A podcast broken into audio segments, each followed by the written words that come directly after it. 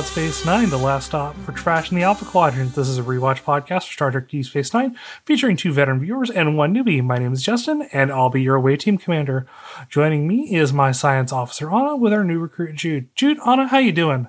Uh, I would like to be. uh, I would like to request that I be changed from new recruit to acting ensign. Ooh, you want acting ensign as your as your new title? I mean, no, I don't want it. Okay. But I, I know I'm not going to get an actual rank for a few seasons, so I feel like acting ensign is better than new recruit. I I would like you to justify what what um like you know what what special acts have you taken to benefit Starfleet such that we would give you the the very very important title of acting ensign. Uh, I have watched every episode of this pod of this show so far, including all of the bad ones. I sat through the name of the episode just went right out of my head, but what was that godforsaken one uh, that we talked about with the, the the weird ghosts? Oh no, it's in this episode. love that. Just love it. Oh, God. Dramatis personae. Yes, I sat through that episode. If that doesn't merit me a uh, honorific uh, promotion to acting ensign, I don't know what does. Okay, that's that's valid. That's valid. Justen, do you, do you think we should allow it? Um, during season two, we will change. We will change your title to acting ensign. I'll take it. Um, it will mean that you'll be required to wear increasingly heinous sweaters during recordings. Dude, I'm a dad in my 40s. What do you think I wear all the time? This, this is great. This is great content. Uh, listen, listeners, uh, for reference about like what what our uh, what we're at today is like I woke up like five minutes ago, um, but um, yeah, you know, I the to the point where I don't even have the the document for. I only have the document for the finale open, um, and I'm vamping for time to find to find episode eight here. There we go. There we go. There you go, Thank you for that, Jude. Th- thank you. Thank you. For She just gift. maneuvered a cat butt into to my view so, as punishment. Good girl. That's my baby. I'm so glad I have a recording of that. Tonight we are covering episodes 17 and 18 of season one, The Forsaken and Dramatis Personae. Uh, Ana, you had the the Forsaken. Take us away. All right. Um, this one uh, was written by Jim Trombetta, um, with teleplay by Don Carlos Dunaway and Michael Piller, and directed by Les Landau. We open on Bashir and Quarks with the unenviable task of babysitting three visiting ambassadors, all of whom are determined to make his life a living nightmare of condescension, protocol, and endless requests. Oh, but wait. There's a fourth ambassador. None other than daughter of the fifth house, holder of the sacred chalice of Rix, heir to the holy rings of Beta Zed, Lwaxana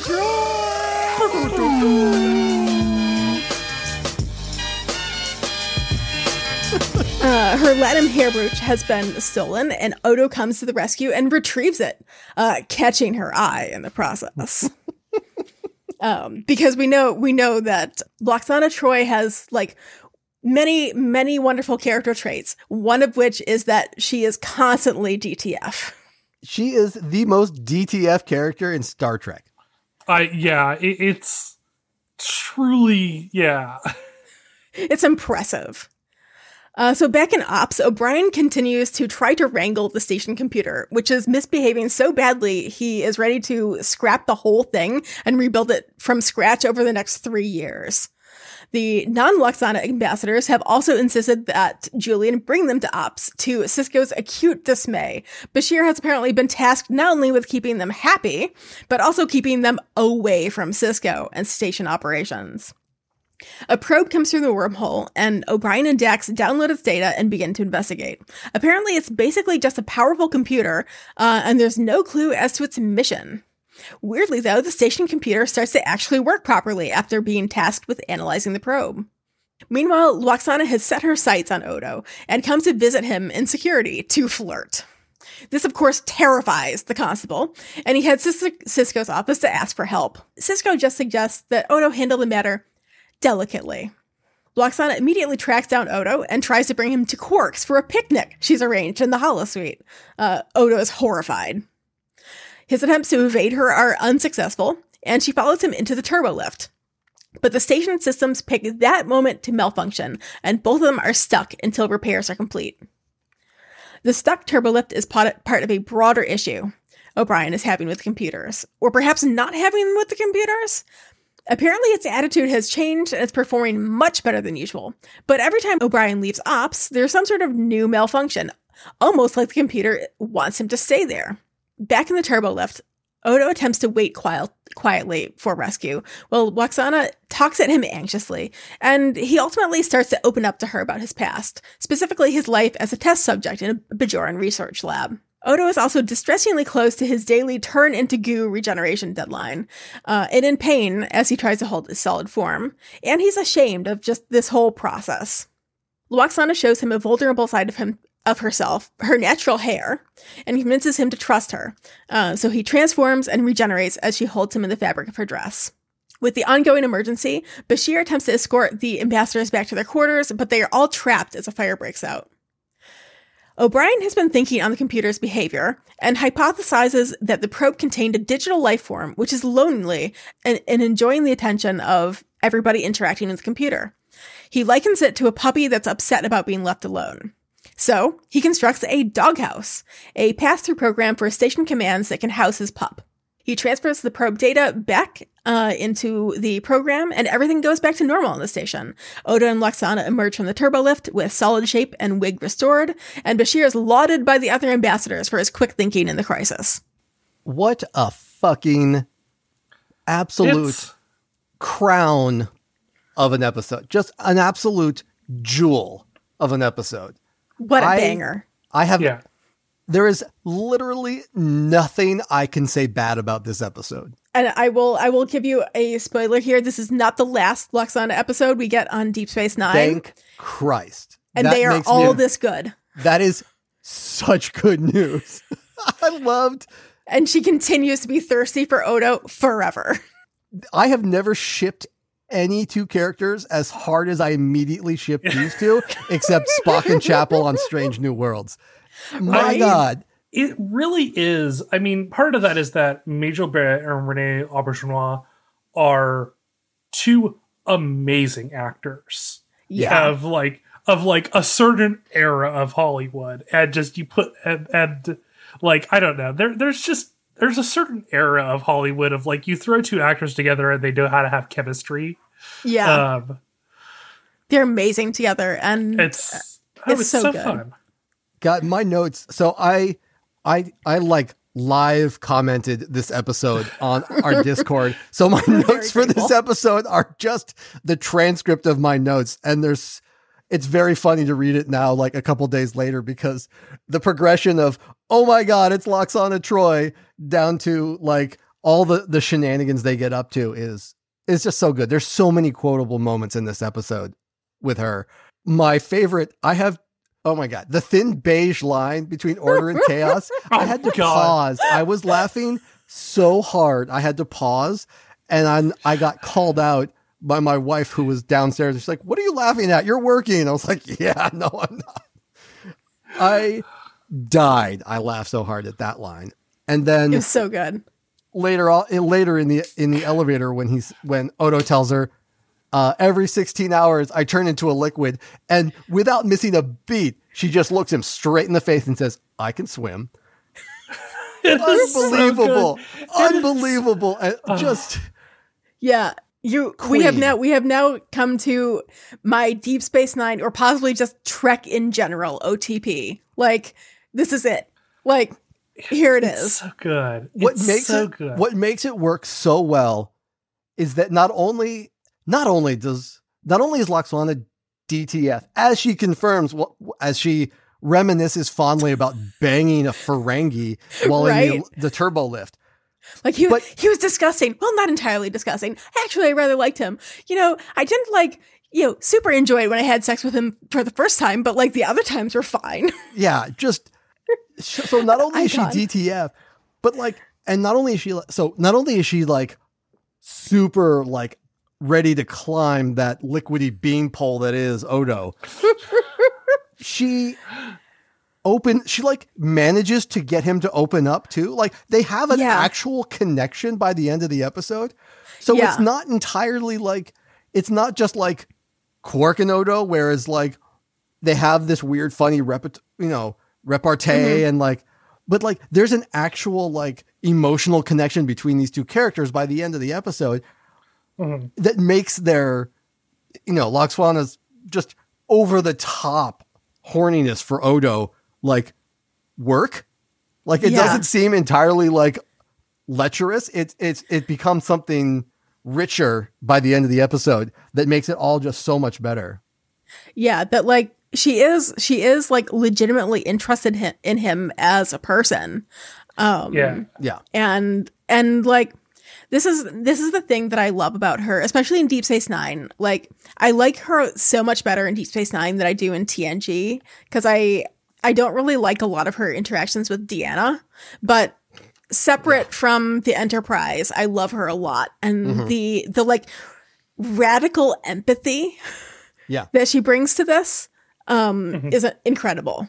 Yeah, absolutely. I think part of it is that like when she's introduced into TNG, it's Lwaxana is here to inject chaos into an orderly environment Mhm. and to make Deanna embarrassed because her mom is horny.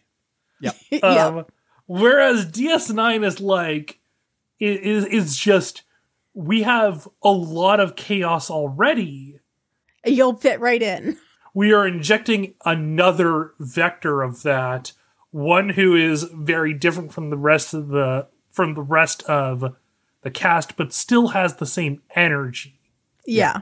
um also we all, all and it's and like on a separate level it is it's the difference between deanna's mom is horny and that's sort of gross to Lwaxana Troi is a is like and, and how ds9 used Lwaxana which is yeah she's horny but that's cool you know Yeah, everybody yeah. is Yeah. um, or at Yeah. least you know we we respect everyone's right to be, except for notably the ambassador who Ensign Sisko punched because he wouldn't stop perving on an ensign. Yeah. A, a great detail that we learned in this episode. To Yeah. which I salute, I salute, uh, like young Ensign. Uh, I was just going to say, Sisko. yeah. What an icon. I my, that's another thing I love about this episode. Sisko is in every moment of this episode dad. Yeah, it's He's there's like a whole thing where where like where Bashir is like these are the worst people possible. How did you like you know like like what do you do with this? And he's like you know I had to deal with these when I was an, uh, when I was like a young lieutenant. I you just sort of got to roll with it, and you know eventually you will stop getting these assignments. And and he's like you take some sort of perverse pleasure in handing this off at me, and he's like yeah. Just like a dad handing down generational trauma. And then with Odo, where Odo is like freaked out by Lwaxana and he goes straight to the dad, to the station dad, and is like, What do I do? his And response is Sisko's like, like, I don't know. What do you do? yeah, his his response is basically like, I don't know, has someone had the talk with you? Like it's, it's such a good conversation. Sisko is so unhelpful. It's fantastic. I just love I it. think, yeah. I mean, I think it is very I like I think it's something that like DS9 especially enjoys being is that like sometimes it's just like no there isn't really like a magic answer for this you just got to deal with it Yeah, Yeah. no, I think it very much embraces the like inevitability of chaos, the chaos of like bureau, not bureaucracy, but like it's a lot of people and it's a complicated situation, and sometimes you just kind of got to run with it. And Sisko is the perfect commander for that because he very much does have this like doing the best I can do here, like yeah do you want to know my favorite ironic thing about this up about like the the Bashir plotline with this Absolutely. it means that he will always be stuck on ambassador duty for the future yeah, probably. because of this Yeah. oh Um, man, because he do- he he ends up like acing the assignment. Yeah Oh yeah, and um Bashir has some really good moments in this. The the line of they're the ambassadors of unhappy. Yes. There's a lot of like up every time. really good like single lines here. There's the I the I like I can swim obviously. Yeah. Um and like when Lwaxana has her brooch stolen and she's like grabbing Quark by the ear and he's, you were dealing with a daughter of the fifth house and I know where it hurts you little troll. So good. Oh, and the other one is like where he's like, oh, do you, do you do you like do you um where like it's like oh do you did you have that brooch on you? She says, oh yes, I never used this hair without it, Iconic. which which is honestly I I love her. I love her so much. I I it's something it's like there is a sort of kind of frankness that Mhm. like only like older people have of like yes I am wearing a wig what about it um Yeah. that I absolutely I absolutely love in this episode and it like Yeah. the the moment when like Lwaxana takes off her wig and shows it to Odo is honestly like one of my favorite moments because it's just like it, it's just a moment of such extreme vulnerability. It's Yeah. such a good and it's so earned. That is one thing Yeah. that drives me up a wall with a lot of TV is they reach for they reach for emotional moments but don't build to it. They want the they want the wham but they don't want to like get you there. And this episode does such a good job of building to that moment so that when she does be, make herself vulnerable to Odo, it's so good because you feel his you've been with him on this journey of like having her overshare and overexpose and having him build this connection with her. So when she does make herself vulnerable to him, that connection feels Yeah. really impactful.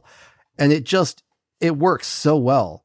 And it's really interesting too because like throughout yeah, throughout all that oversharing, she is in many ways not being vulnerable at all. Like she's just fine with sharing all of that with anybody, Mhm. basically. Yeah. Yeah. It's the moment where like, you know, she she you know, reveals to she reveals to Odo like her real hair and and I love the I love the rest of the scene there too where Odo's like "Wh- why do you cover it? It looks fine. And she's like it looks ordinary. I've never cared to be ordinary. Yeah. And that's that's also such a good line. One thing I really like about that that whole sequence is also that the moment I feel like that sequence turns is when Lwaxana starts asking him about his his childhood Mhm. Yeah. and Mhm. the only thing it appears that Odo is more uncomfortable with from her than overt sexual interest is her uncanny empathy. Mhm. She like zeroes in on like the ways in which his childhood was fucking weird and problematic. And her empathy is so unerring there.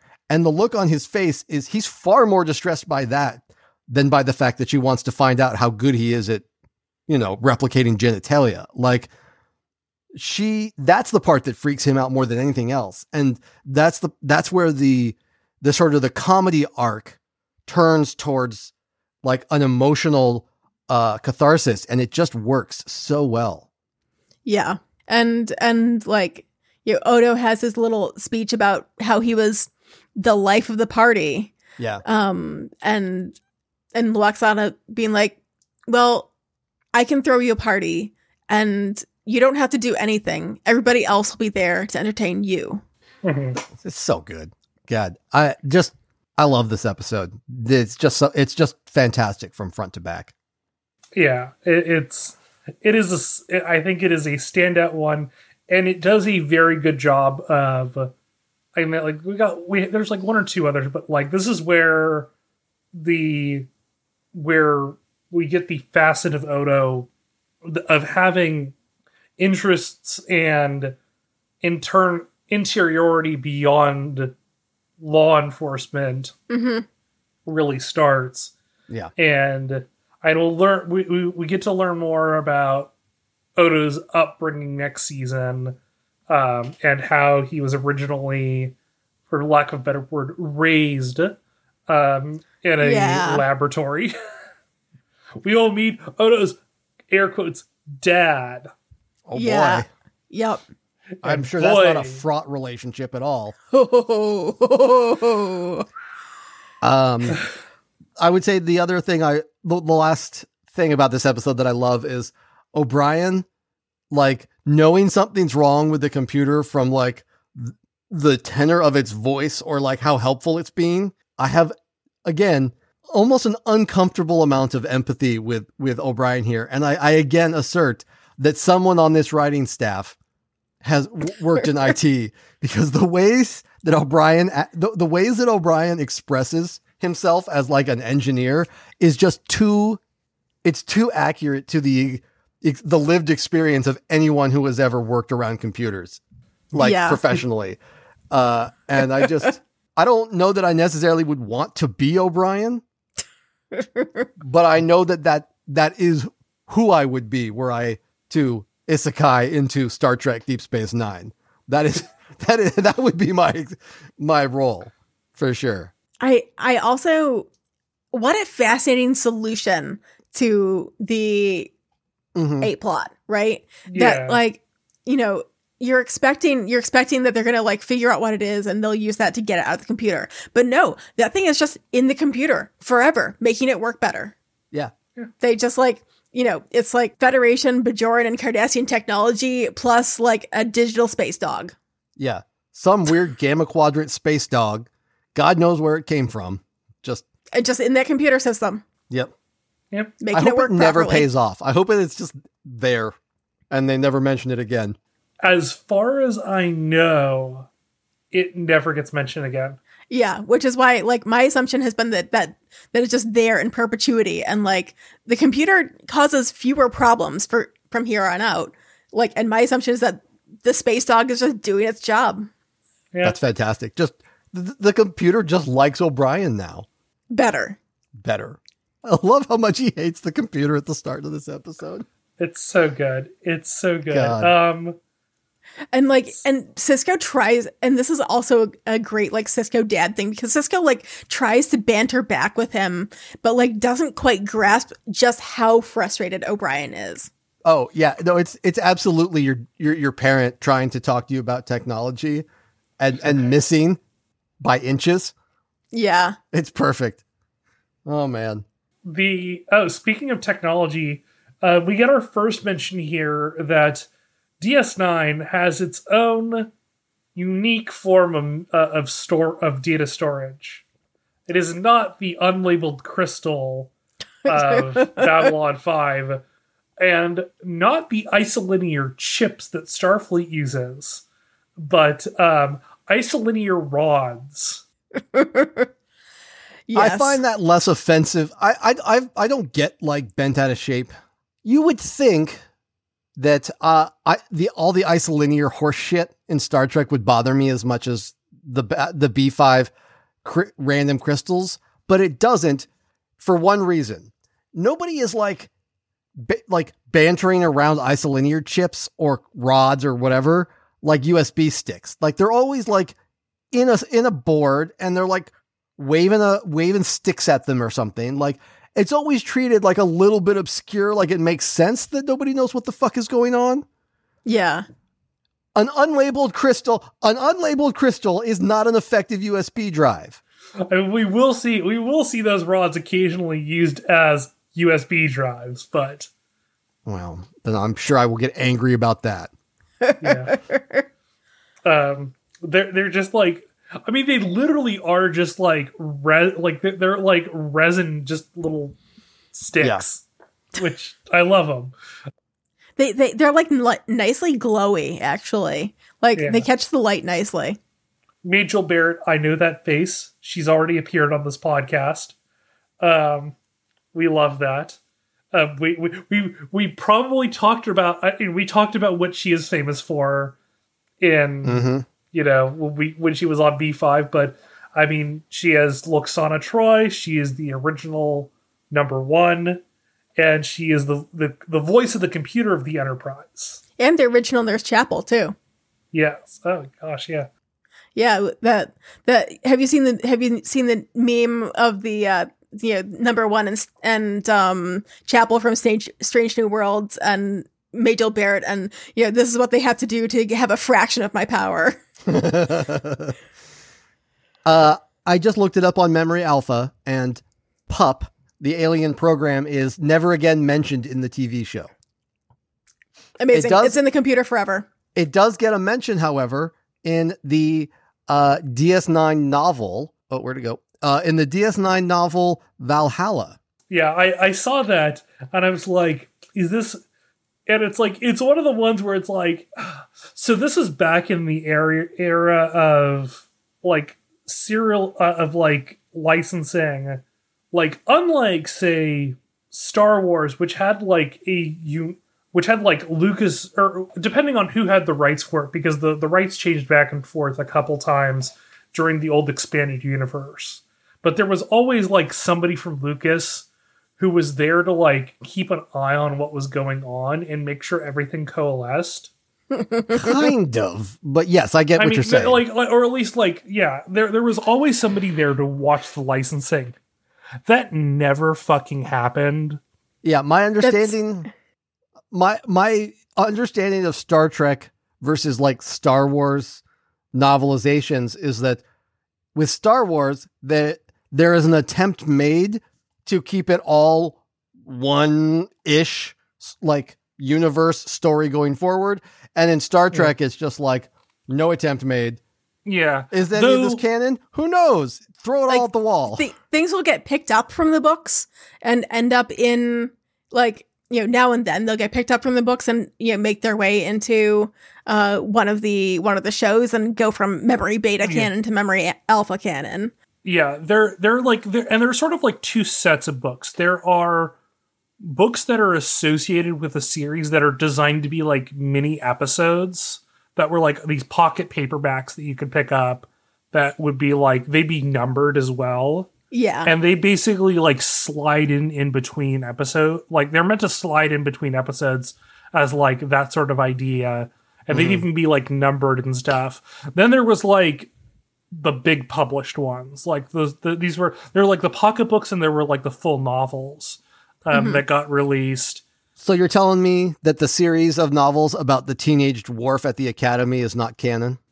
um, i mean none of it is actually Yeah. Well, I'm, I'm um, yeah no, I'm being I'm being deeply sarcastic. Like I assumed that that absolutely like banana pants series I vaguely remember reading in my young teens was not canon is not considered m- m- alpha canon these days. yeah. And, and never was. there is one exception of like and most of the most of these books are very forgettable and like eventually they launched like a ds9 relaunch like a, a continuation series of stuff um they also end up eventually um within universe basically resetting the timeline a couple years ago um to just like close off like all of the That's funny. existing canon of, of books and just restart um because it got too messy the only the only one that you need to worry about that will be really like from like the the books in the 90s and 2000s that was released is a book called a stitch in time um Yes. which is written by andrew robinson which is about Garak I I have I downloaded the audiobook of that because I saw Yes. that he had, he just released a new audiobook of it uh, that he narrates himself, and uh, you got very excited about Yeah. that. So I decided to spend one of my Audible credits on it for the day that I can finally read it. Yeah, you Nice. are not. It, it is something you are not allowed to. uh Oh no, I'm fully aware. It, it will it Yeah. will be like a year before I can I can listen to it. But Yeah, uh, I figured I Um, would. Pre-orders are important for an author's success. yeah, exactly. Um, it, it- it came out in like 2000, uh, but yeah, it is uh, like the fact that uh, you know this is the one thing that I do enjoy about Star Trek is the ability for um people associated with the series to like become very invested in i- i- invest in create in creating stuff that go along with it. Like you don't really get that in Star Wars or even Yeah. really eh, or a lot of other series, but like something that Star Trek does, and that is par- part of, part of the environment that it was originally created in, where it's like you you're doing 26 episode seasons. Um, Yeah. is like and, and seven of them. yeah seven yeah it is like cast members start directing episodes and stuff like you Yeah. know, uh, like you know jonathan frakes has is like is like a working hollywood director Yeah. because of tng Well, and yeah, he's he's directed like I don't know, like half of the modern Trek episodes. He's all over the, I mean, the he's done a bunch and like Yeah. he's done Yeah. stuff like leverage Yep. yeah. But yeah, no, I, I I can't think of another franchise of any kind where you have actors with as much like I don't want to say ownership, but like it is kind of Yeah. ownership, but like yeah, I think ownership's really the only word Yeah. for for the character that they portrayed. Mm-hmm. I mean, there, there's a there's a reason that Nimoy wrote two biographies. I am not Spock, and I am Spock. I did not know that, but that's Yeah. Yeah. fantastic. Well, like the first, you know, he first was like, you know, I'm I'm not this character. I need to like distance self distance myself from this character because everybody thinks that I'm this character. And then in his second biography or memoir type of thing, he was like, no, you know, this character has shaped me. yeah, yeah That he he sha- he shaped Spock and Spock shaped him. yeah. And I think that I think that that relationship is not uncommon. Oh, I, I Mhm. yeah, I totally get that. I think there's a lot of act. I mean, I I would probably bet that Will, uh, what's his name, uh, uh, Jonathan Frakes would would argue that he is was very much shaped by his portrayal of, uh, number one, uh, as much as you know anything else. Um, one thing that I do find funny is that we are entering a stretch of four episodes uh, for this episode, or for this episode, like the last four episodes of the season, where the recurring theme is we ran out of money, so we are just chugging along to the end of the season. Um, It does seem a lot less, much few, far fewer uh, set pieces from here on out. the um, yeah, I I would not be surprised that if if the Odo melting into a puddle of goo in Lwaxana's lap um, was the remains of their CGI budget. Oh, I'm sure because I legitimately can't think of any other CGI. No, we've got we've got another Odo CGI in Dramatis Personae, but like when his like face like butterflies. Oh, yeah, Yeah, that's But I think that's basically it. but Yeah. but the other one is like this one is CGI interacting with fabric, which Yeah. from everything I have been told is um, if you want to make something harder, involve fabric. Yeah. yeah, and especially at the time, I'm sure must have absolutely kept those those those graphic artists up for weeks getting that right. And um I mean one of the one of the major like potential expenditures for this episode would have been the costuming for Majel Barrett. But like it also would not be it would not surprise me if like all of those outfits were just out of her closet. Yeah, At home? right. I love how much Majel Barrett brought of herself to that character and how how much she wanted to like unashamedly play a middle-aged a horny middle-aged woman and be like no this is this is representation that we need on the screen Yeah, Oh, the the other thing that I was like, think, I was, I was thinking, uh, so none of the ambassadors are like particularly memorable. Uh, they're all like '90s character actors, which love that for them. Oh, I thought you meant the the actual characters, Uh, no, no, the actors, the actors. Uh, okay. Um, Jack Shearer, who plays the Bolian ambassador, though, will Which go one's on the to have? The the The blue the blue. seam in the head. Okay, Yeah. blue Yep. seam in the head. Got it. uh, will go on to play three additional Star Trek roles, including two different Starfleet admirals. amazing Which, yeah, like I love the f- the fact of like he plays a he plays two different admirals in Voyager. Uh, human admirals or we have Human. not yet seen the uh the ultimate the ultimate character actor Well, uh, yeah, we, we haven't in, in the season yet in We the have not yet. gotten there yet. yes Um, interesting. Okay. but like he play he plays a Romulan later in DS9, um, in an O'Brien Must Suffer episode, um, nice. and uh, plays an admiral in Voyager, and then plays a different admiral in Voyager, and that role also is in Star Trek First Contact. Which love that, love that Amazing. just so much. Fucking first contact. This is like this is one of those things where it's like, is Star Trek First Contact the, my favorite TNG movie? And it's like, yes, dot dot dot, because all the other ones are so forgettable. right. I could not tell you how many other TNG movies there are or what any of them are about, except that one of them has a clone of Picard. Played by Tom Hardy. I was going to say played by someone famous, and I can never remember who. Yeah, no, it's Tom. It's a it's Tom Hardy in a bald cap.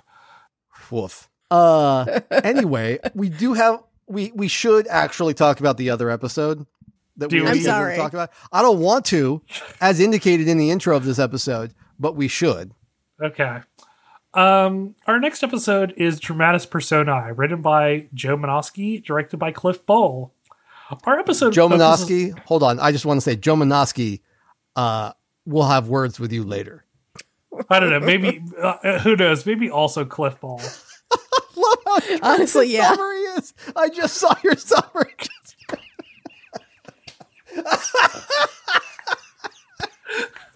I'm sorry. Go on. That's just in, in Uh, contrast to the Forsaken summary, which is like nine paragraphs. I mean, one's like yeah. two and In my defense, it's a good episode and there's a lot that goes on in it, okay? no. Yeah. I, I mean, far be it for me to throw stones. Our episode focuses on an alien ship from a race called the Valerians. The Valerians are trade partners with the Cardassians, and Kira believes they are selling dolamide to them, a refined material that can be used in weapons. Sisko doesn't want to proceed without hard proof, but Kira believes they're transporting weapons material. Her evidence is circumstantial. Things rapidly escalate, and she wants to depose Sisko and get control of the situation. Tension brews amongst the senior staff, with loyalties being divided. You might be thinking, "Wow, this is a tense thriller," and could have been a really ex- uh, could have been a really interesting plot about the divided motivations of a joint-run space station and the uh, and deferring political interests. Except it's all alien fuckery. A Klingon survey ship came through the wormhole and blew up immediately, with the Klingon first officer beaming over. Apparently, the Klingons found a telepathic archive and just they had some energy orbs, and the orbs made him crazy and start playing out historical roles like or or they just became Shakespeare characters. I don't fucking know. This episode makes no fucking sense. It's clear that nobody who wrote this episode knew what was going on. Sisko becomes obsessed with making a clock. O'Brien becomes like this weird authoritative crony. Kira becomes obsessed with deposing Sisko, and Dax like just becomes senile. Yep. I, I uh. choose I choose to believe that the the symbiont is just like I don't fuck I don't fucking know what to do with this like alien psychic orb thing. I'm just gonna like we're gonna go to our happy place, Dax. Dax is like high as a kite in this episode. And then there's Julian. Oh yeah, Julian is just like this like Julian's character should have like a cigarette and a holder. He's like going through like so much gossip here. Um Odo tricks a deluded Julian into finding a cure. Things escalate into civil war amongst the senior staff. He tricks the entire senior staff into a cargo bay. Odo uses like a like a sonic scream thingy to expel some purple gas from the senior staff, and they vent the gas into space. The telepathic gas. So many. Everything's returned to normal, and Sisko has a new clock for his office. All's well that ends well. I'm just gonna like sit in the corner here and just like cry. This episode. They they have to vent so telepathic bad. gas. This this is like Yes. this is past the level of like it's Star Trek. Don't worry about it. Yeah. This is it's Okay. Star Trek. I'm very worried about this. Yeah. Literally nothing about the alien fuckery aspect of this plot is well written. and not just not well written, It's it's it goes so far into not well written, it comes it, it ends up in like not the fun badly written, in the like nothing about this works in a fun, bad, or entertaining way. It's just It's you know it doesn't work as entertainment. It doesn't work as Star Trek, and it particularly doesn't work as a DS9 episode. It, it fails on like Yeah. four different levels. it fails to coalesce in anything. Though I will say, all the actors are like doing well here. They're being fun. Like Yeah. if you if you if you like isolated any of these individual performances, I'm like, yeah, now this is fun. Like Sisko being this weird dude who's just like, I'm obsessed with making a clock is fun, but like there's just the the connective tissue here is just bananas and the fact that like there is the hint of what could have been a very interesting plot that was actually like, oh hey, this is a very real like political concern and like this is this is this could have been a real argument between Kira and Sisko over like oh hey these people are are smuggling weapons or, Yeah. like they're running weapons material it's like catching like a third it's it's capturing it's capturing a third party with nuclear material Yeah. and you could have done and something instead, with they took a big old alien shit on top of it. and the worst part is is that it makes other episodes around it worse Yeah, a hundred Yeah. percent. Because it's like It's in this- between three of the best episodes of the season. Yeah, it's this giant, just steaming turd in the in the back of the uh, of the season. It's Yeah, and like and like a number of the and like and two of the episodes, two of the last four episodes of the season are about differences between the Bajor and Federation, or like Yeah. have have have like points that revolve around this. It was yeah, yeah.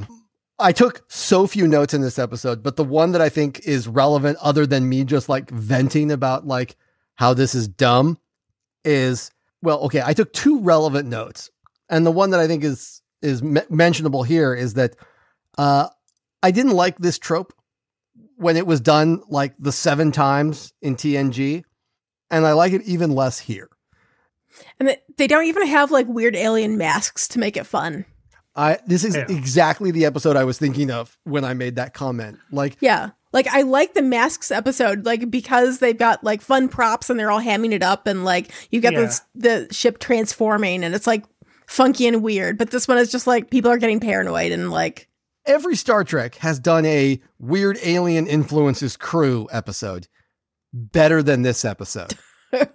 and this episode, it doesn't work on this episode kind of generally, and it particularly, and then they they get like the wet fart version of that trope on top of the fact that that trope doesn't really work.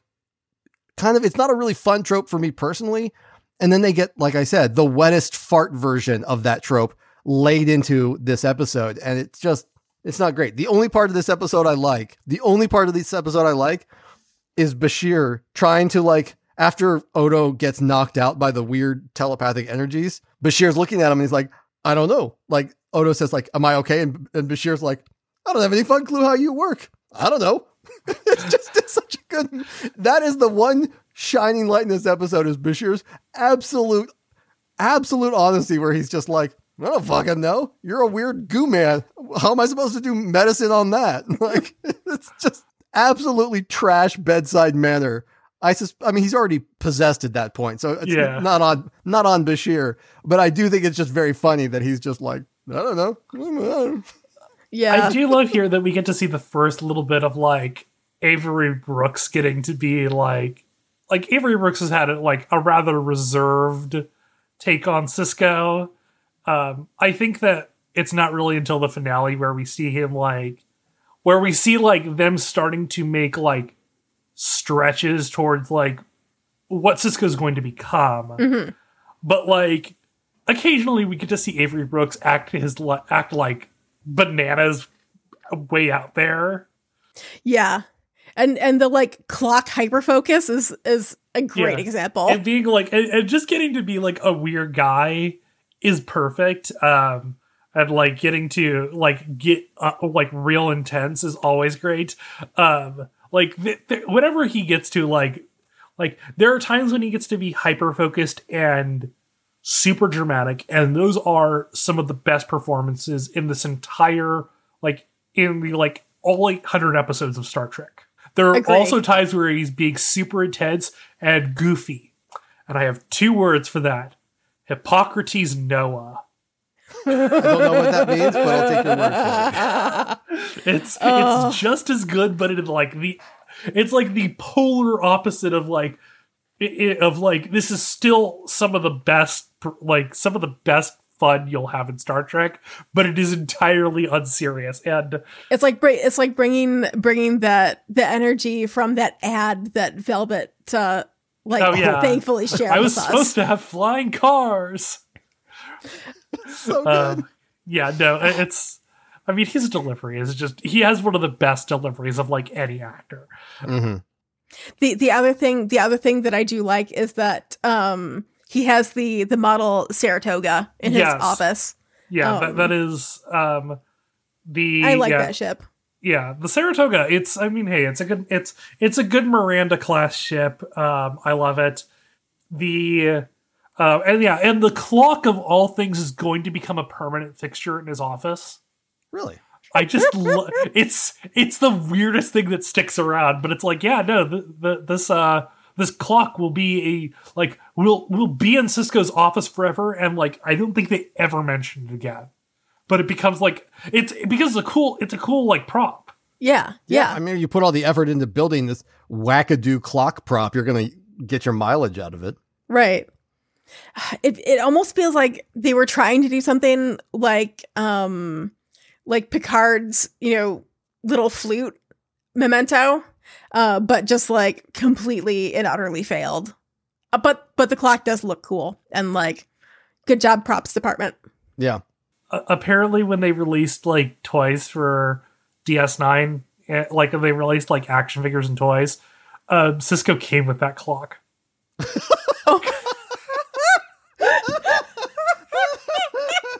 That is That's- my i was like i was like looking at the prop and i'm like yeah it comes back right? Because i remember seeing it. It's like oh yeah it's like oh yeah it even appears in an alternate timeline thing um, oh my god! It wait, That is really? the silliest It fucking appears- thing I've it- it- it's ever in the- heard. it's in the background of the visitor wow. That is the silliest damn thing I've ever i heard. love that so much it's oh um yeah no, that's gr- Justen, do, do we do we ever see it in in the the other set of weird episodes? You know the ones. the ones with the ones with gay people Yes. um the ones with. All right, I'm not going to in- investigate that too had to- much. You'll fi- had you'll I find had out to- next season, buddy. no i don't think so All right, all right. yeah I I wouldn't have expected it, but like it would be really funny if it had. Yeah. Um gosh, that's, that's wow. Yeah, I didn't even think about that. Dude, Um, you you shall see. You shall see. I look forward to it. I have literally nothing else to say about this I, I so I do have to say something that is very funny to be thinking is like, okay, you're one of the Valer- you're the Valerian captain. You are trying to make your you you you Yes. have you have an honest business smuggling nuclear material to the Nazis. you are like you are like okay we, we've gotten everything we want here it's the federation they have nothing to suspect they're just going to let us go on our way we're going to we're going to we're to stop at Terok Nor to refuel and like and you know and, like stop for some repairs for a couple hours and then we'll go to the Cardassians we will get paid and then we are going to spend all of our money on the way back to DS9 on blackjack and hookers there's nothing that's going to go wrong with this. They don't have anything to suspect. And then the entire station has like a fucking mental breakdown. and, you, and and it's like we never find out what happens with this captain. Except like the, except like Never that he returns Deep Space Nine. yeah. It's like I would never return to that station. I would not continue running guns for the fucking Yeah, Cardassians at that point. this is the most effective way to dissuade the Valerians from getting involved in arms trading is you just you just weird them out. Show you them the Federation are imagine? fucking nuts. can you imagine what DS9's Yelp reviews look like? It's all five star or one star, nothing in between. And Which is what you quantities. want. which is what you want Yeah. for reviews. You never want three stars or four stars because that's the, the the algorithm hates that. You either want five star or one star. Yeah. One Yep. star. Commands command staff reenacted uh a- alien uh Alien revolution. coup. Alien revolution. Could not do business. Do not recommend.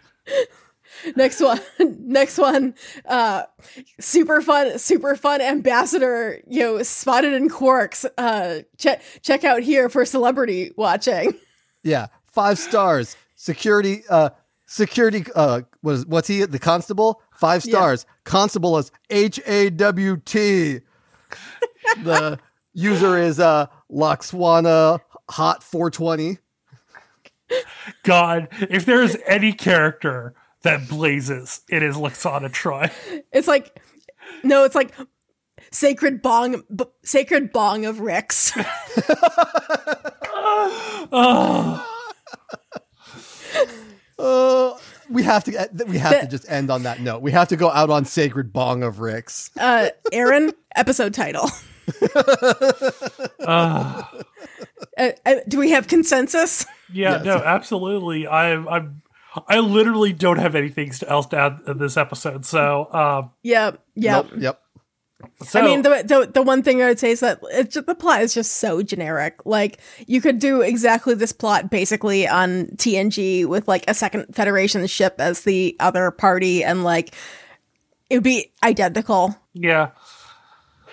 All right. Um so it, we are going to be doing our season 1 finale uh next uh next time. Uh those are going to be episodes 19 and 20 uh duet and in the hands of the prophets and it's going to be a lot heavier than this one. Yeah, just a scotch. Just a bit. Until next time, just, just keep circling. Keep circling. Just keep circling. Just keep circling. Yeah. Keep Just keep circling. Just keep circling. Just keep circling. Just keep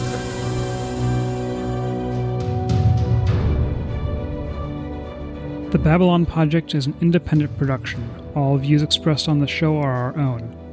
Clips from the original show remain property of the original owner. Music information can be found in the show notes. The rest of the show is licensed under a Creative Commons 4.0 share alike no derivatives license.